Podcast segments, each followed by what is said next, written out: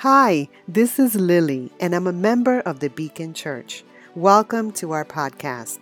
We'd love to meet you, so come visit us on Sundays at 9:30 a.m. or 11:30 a.m. at the Viscardi Center at 201 IU Willets Road in Albertson, New York. Now, Beacon is a non for profit, and if you shop Amazon, you can support the work at Beacon by selecting the Beacon Church of Long Island as your supporting organization. And a small portion of every purchase will help move our work forward. Remember to shop at smile.amazon.com and select the Beacon Church of Long Island as your supporting organization. Thank you and hope to see you soon. Well, good morning. I'm so glad you guys are uh, all here. Sorry, it's a little warm. One of the AC units is uh, malfunctioning.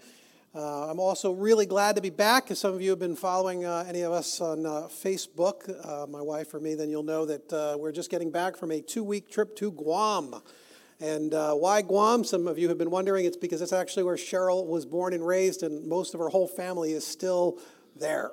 And so we literally go to Guam, uh, which is so odd, but that's what we do. And uh, we haven't been there in a long time, so it was a great trip. And thank you for your prayers. We know many of you were, have been praying for us uh, during that time, and it was, uh, it was a great trip. I thought I'd, I'd kind of come back, though, with a confession, start my, uh, you know, my, my time back with you. So I, my confession is that I have not been keeping up with the Kardashians.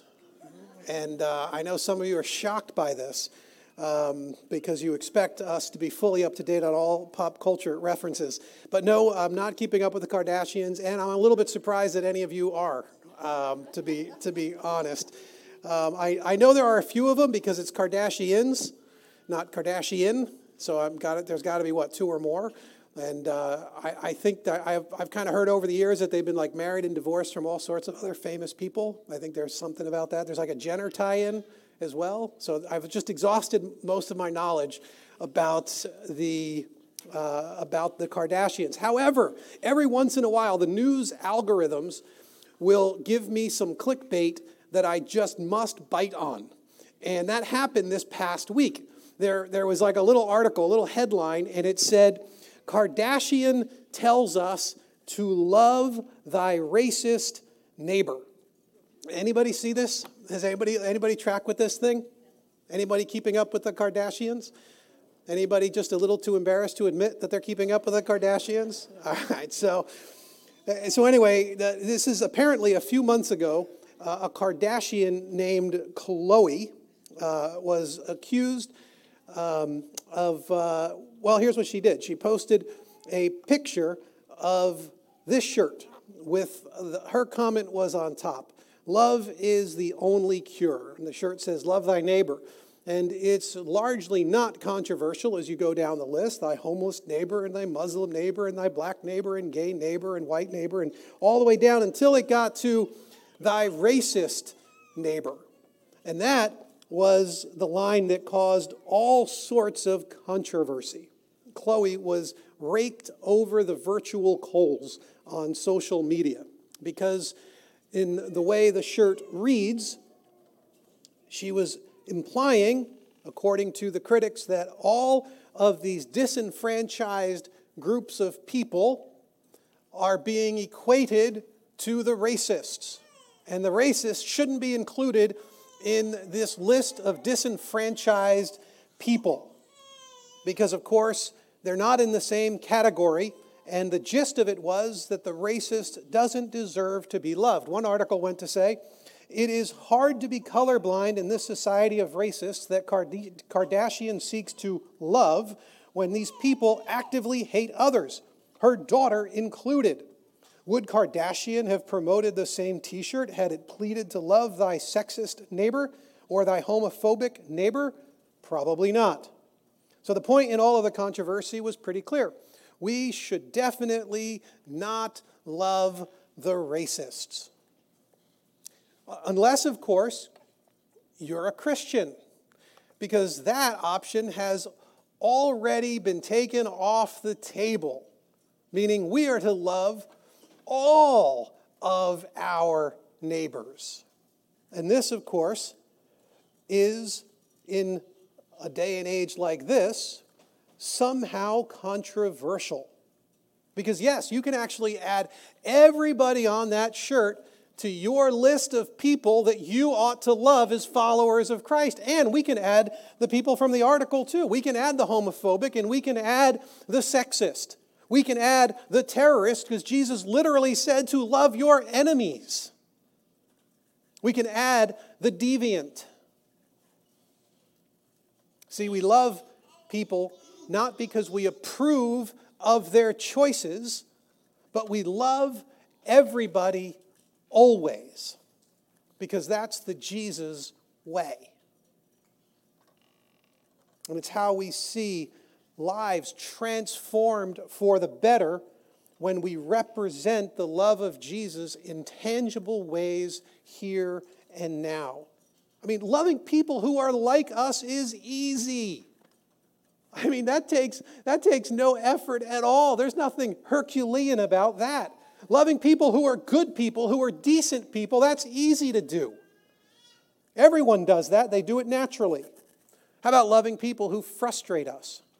Or loving people who are haters? Loving people who are hurting us or hurting those that we love? Now is when things start to get challenging. That's not so easy. Now, here's the thing if you think you're a pretty decent person, then it's real easy to look down on the rest of us sinners. But what if you don't think of yourself as the decent person? What if you actually know what really goes on in your own heart? What if you've really examined the things you struggle with and the things you think about and things you worry about and the wrong that you've done? What if See, if, if you have ever done anything that made you unlovable, if you ever hurt someone, or if you've made terrible decisions that had consequences in the lives of other people, if you have taken advantage of people, if you have earned another person's anger and hatred, I mean, genuinely earned it by the choices that you have made, then the idea that there is someone out there, someone who is capable of loving the sinner. This is incredibly life giving and transformative. Unfortunately for us, one of the writers of the Bible has a life story that offers us some insight into how God feels about sinners. So if that's you, if you're here this morning and you say, Yep, I know I'm a sinner then you might want to try this message on for size. So open, if you would, in the Bible to Matthew chapter 9, verse 9. If you don't have a Bible, we've got them here for you. The ushers are going to come forward, and you just kind of wave to one of the ushers, and they'll give you a Bible. If you don't have an easy to read Bible at home, then please take this Bible as our gift to you. We would love for you to uh, read it and experience God's Word uh, for yourself in that way. And I'm even going to give you a couple of things that you could read this week that will kind of flesh out this message a little bit more for you. Matthew wrote the Gospel of Matthew, and his life opens up some powerful truths about God, about God's love for us, and about what it means to be part of this new spiritual family. And that's what we're kind of going to unpack here a little bit today. So let's give you a little bit of background on Matthew. Matthew was a Jewish man. He was a son of Alphaeus, and he was named Levi. And like many other people, he had a name change. He was called Levi and he was called Matthew. Matthew means a gift from Yahweh or a gift of Yahweh. The most notable thing about Matthew and his life that we find from the scriptures is that Matthew was a tax collector. So, chapter 9, verse 9, it says, as Jesus went on from there, he saw a man named Matthew sitting at the tax collector's booth.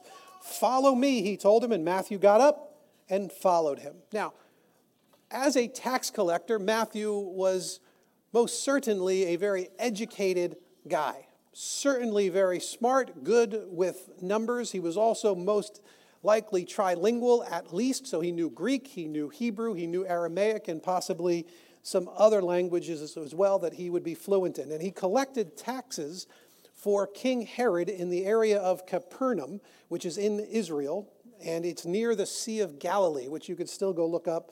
It's in the land of Israel today. And they would collect these taxes and they would send the money off to Rome, since Rome was currently occupying the land of Israel. In fact, because of where he was located at the Sea of Galilee, he was probably putting tariffs or collecting taxes on trade from the Mediterranean that was moving through Damascus and into the Sea of Galilee. And he was also most likely taxing the fishermen who were getting their, their fish out of the sea, which means he was taxing the guys that we've been learning about in the rest of this series. So guys like, like, like Peter and James and John who made their business catching fish, more than likely it was Levi who was taxing them. Now, because he's the tax guy, he's already disliked, right? I mean, any of you are like, oh, I love the tax guy. No, usually, you know, we, we don't. But, but in this day and age, the tax guy was something entirely different. You see, taxes in this day were imposed in a regressive fashion. So the poorest of the people paid the bulk of the taxes in order to fuel the lifestyles of the wealthy, of the top 1%, of their elite. And so the poor felt the burden in a very heavy way. Worse than that is that a tax collector, the way it was set up is Rome would come and say to you, hey, listen, uh, for this region of the, of the country that you're collecting taxes in, I need to get this much money. So you need to collect taxes equaling this amount. Oh, and by the way, anything you collect above that amount is yours to keep. You can imagine a system, how, how ripe for corruption this would be. I got to pay you 10 and I can collect 12, then I get to keep two, which means you can become a wildly wealthy person as a tax collector. Certainly a, a reason why people would want to do this. But, the, but remember, Matthew was a Jewish man. That's what we just read. He was a Jewish guy who was collecting taxes from Jewish people, many who would be poor and struggling under the occupation of Rome. They weren't a free people at this time. At, the, at this time in history, Rome was oppressing the Jewish people, which means a Jewish guy was collecting money from Jewish guys to pay for the Roman soldiers who were oppressing them in their own land. So they were considered traitors to their people, despised, hated. So Matthew was most likely very wealthy and also very corrupt, which is why they were linked with the sinners, with the prostitutes, with the Gentiles. I mean, who else would hang out with them?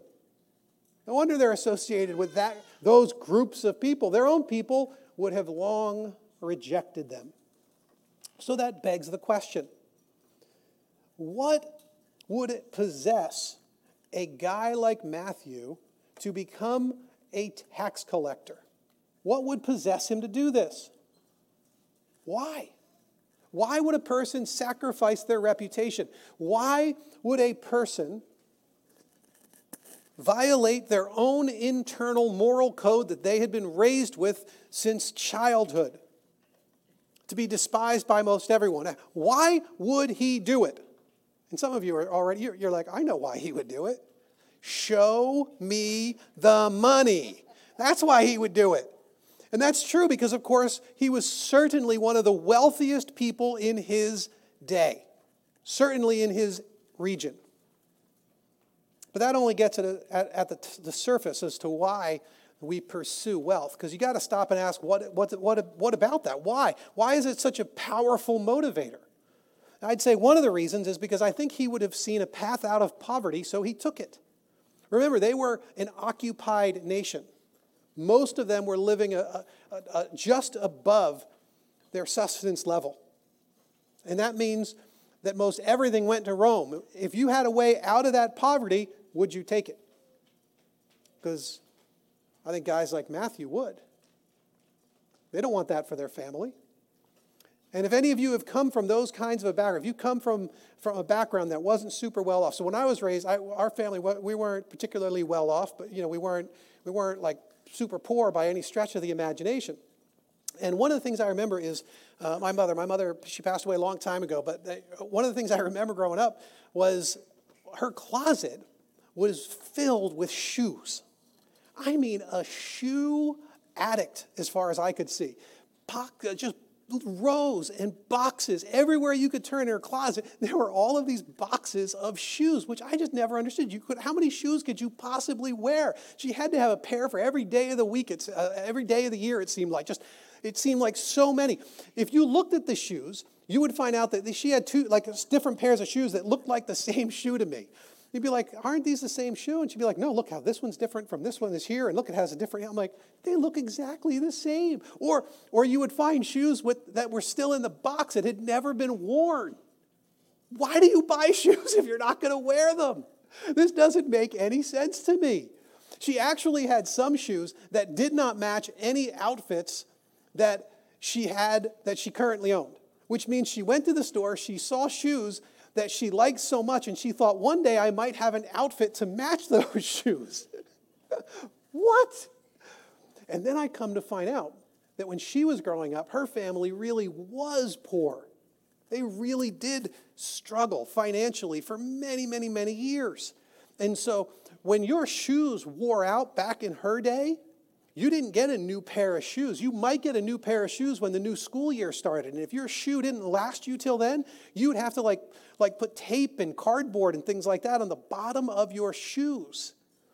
So she had like shoe insecurity growing up, which explains what she's doing. She's, she's going after, she's like, this to her, her inadequate shoes growing up was a deep source of embarrassment for her and she swore she would never do it. She would go into debt to buy shoes because of the, what, what happened in her childhood. I wonder how many of us are willing to do whatever it takes to avoid financial insecurity. Some of us have been there. We know what it's like. Some of you have experienced it, and you're like, listen, I will never go back there, and I will do whatever it takes. Show me the money. And we think that just a little bit more will actually make us happy and secure in life. It could also be that it was just straight up greed, right? It could just simply be that Matthew said, listen, family ties, not as important to me as making money. Reputation, not as important to me as making money. Maybe Matthew just sold his soul for cold, hard cash. I've spoken to enough of you. I know many of you have felt this way the decisions we've made and the things we've done, and we've said, oh my goodness, why would I do these things? But the money was good. So we do. Maybe it was security.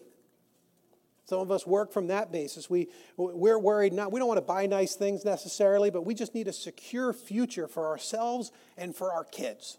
And as long as I can establish that kind of security, then I will be content. You know, maybe that's your experience as well.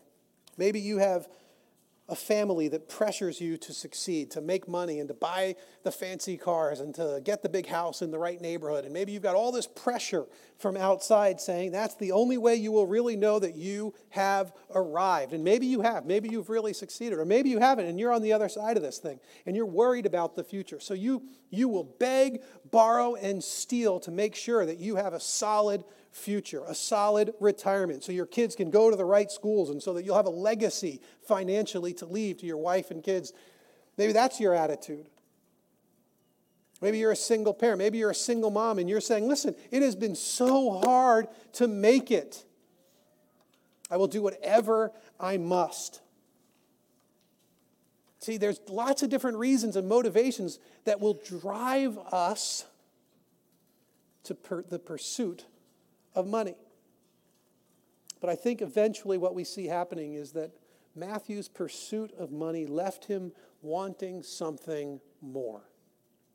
He wanted something more. Something shifted in his heart. And is it that have you experienced that? Have you ever experienced it where you've gotten to the place maybe you have made it professionally and financially and you're no longer paycheck to paycheck. You have money to spare, But even in the midst of it, when it seems like now things ought to be right, something is wrong in your soul. Have you experienced that where you're just like, I don't know what's going on? I thought that's all I would have needed. But it isn't.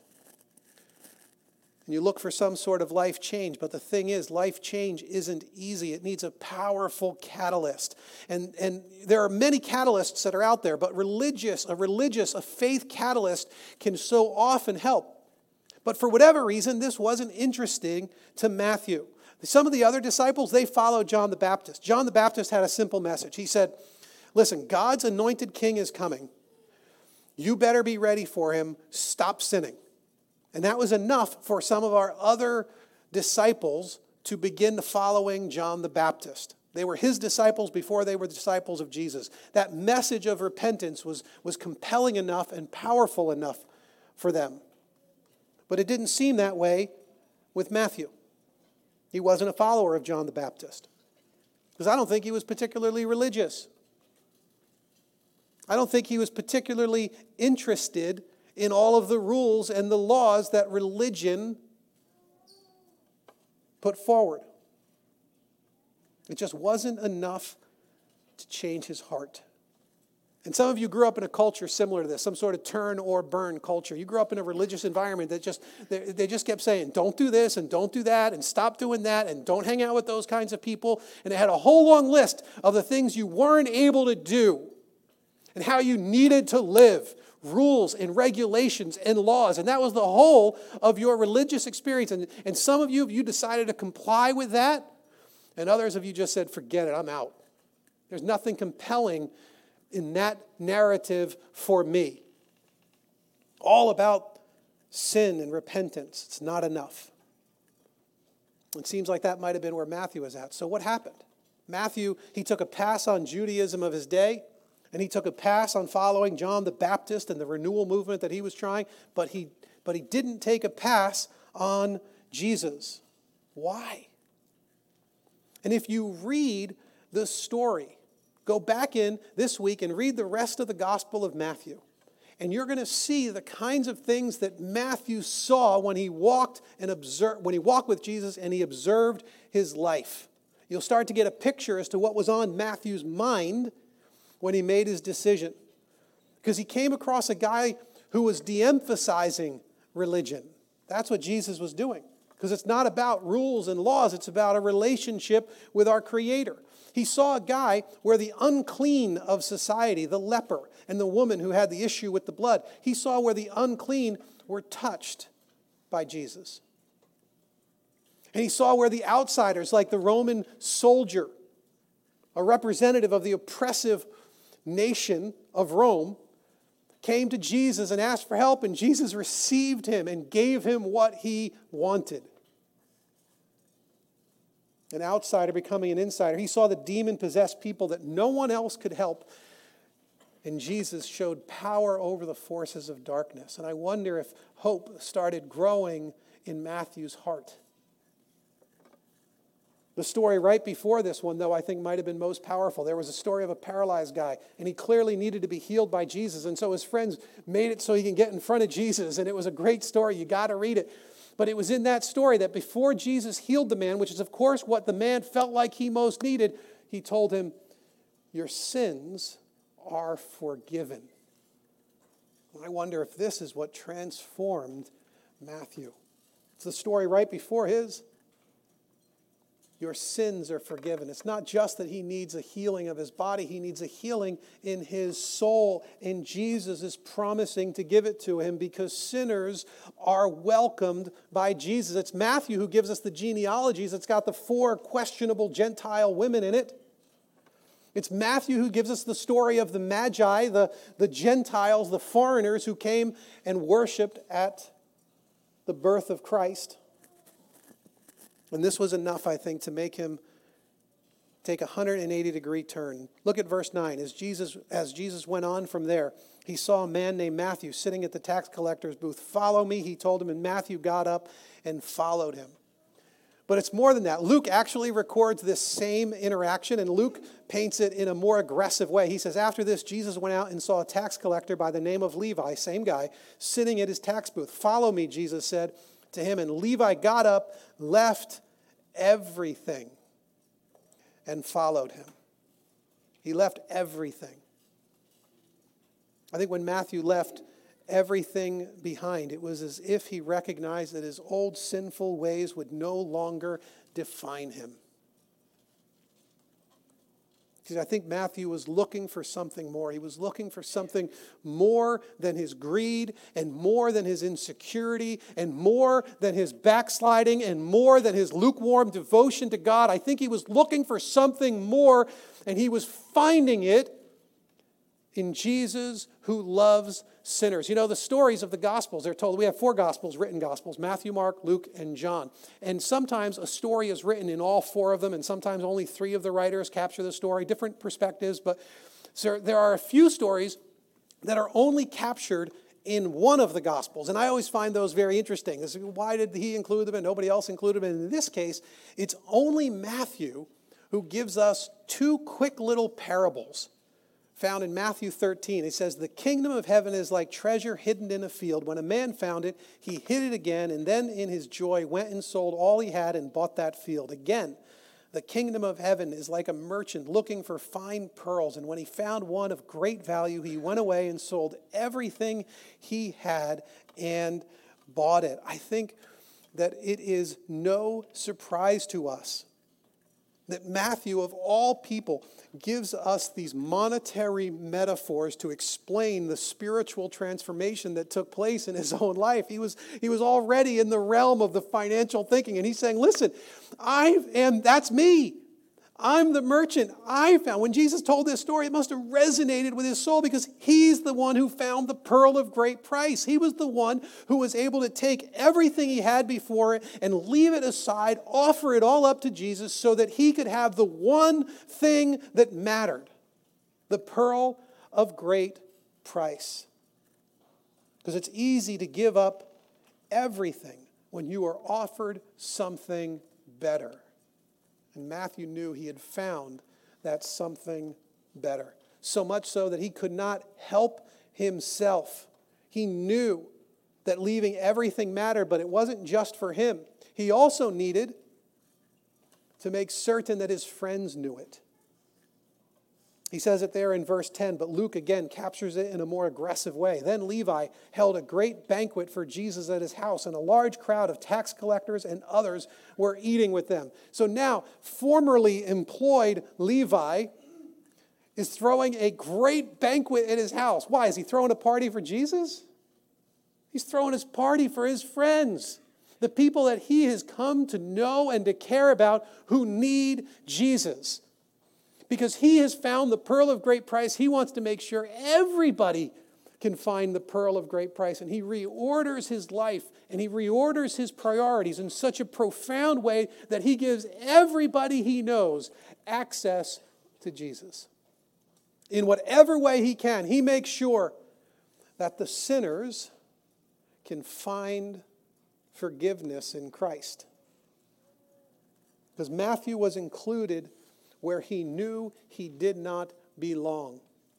And he knew that there were plenty of seats at the table for any of the sinners who wanted to come and find Jesus. Sometimes I wonder about Christians who won't share the story of God's love as seen in the life of Jesus. Why would we do that? Have we found the pearl of great price or not? Why is it that we won't reorder our lives in such a way and our priorities and the use of our resources to help as many people as possible find Christ? I told you that his name means gift of Yahweh. And I like to imagine, we're not told this, but I kind of like to imagine that his name, of course, was Levi. And when you read in, when you read in Mark and Luke, that's what he's called Levi the tax collector. That's, who, that's who, how he would have been known Levi the tax collector. But Matthew calls himself Matthew. And I like to imagine that it was Jesus who kind of liked to change people's names. I like to think it was Jesus who changed his name, as if they were sitting around one day, maybe even at this banquet, And Levi, the tax collector, as he was well known and despised, was given a new name Matthew, gift of Yahweh, gift of God.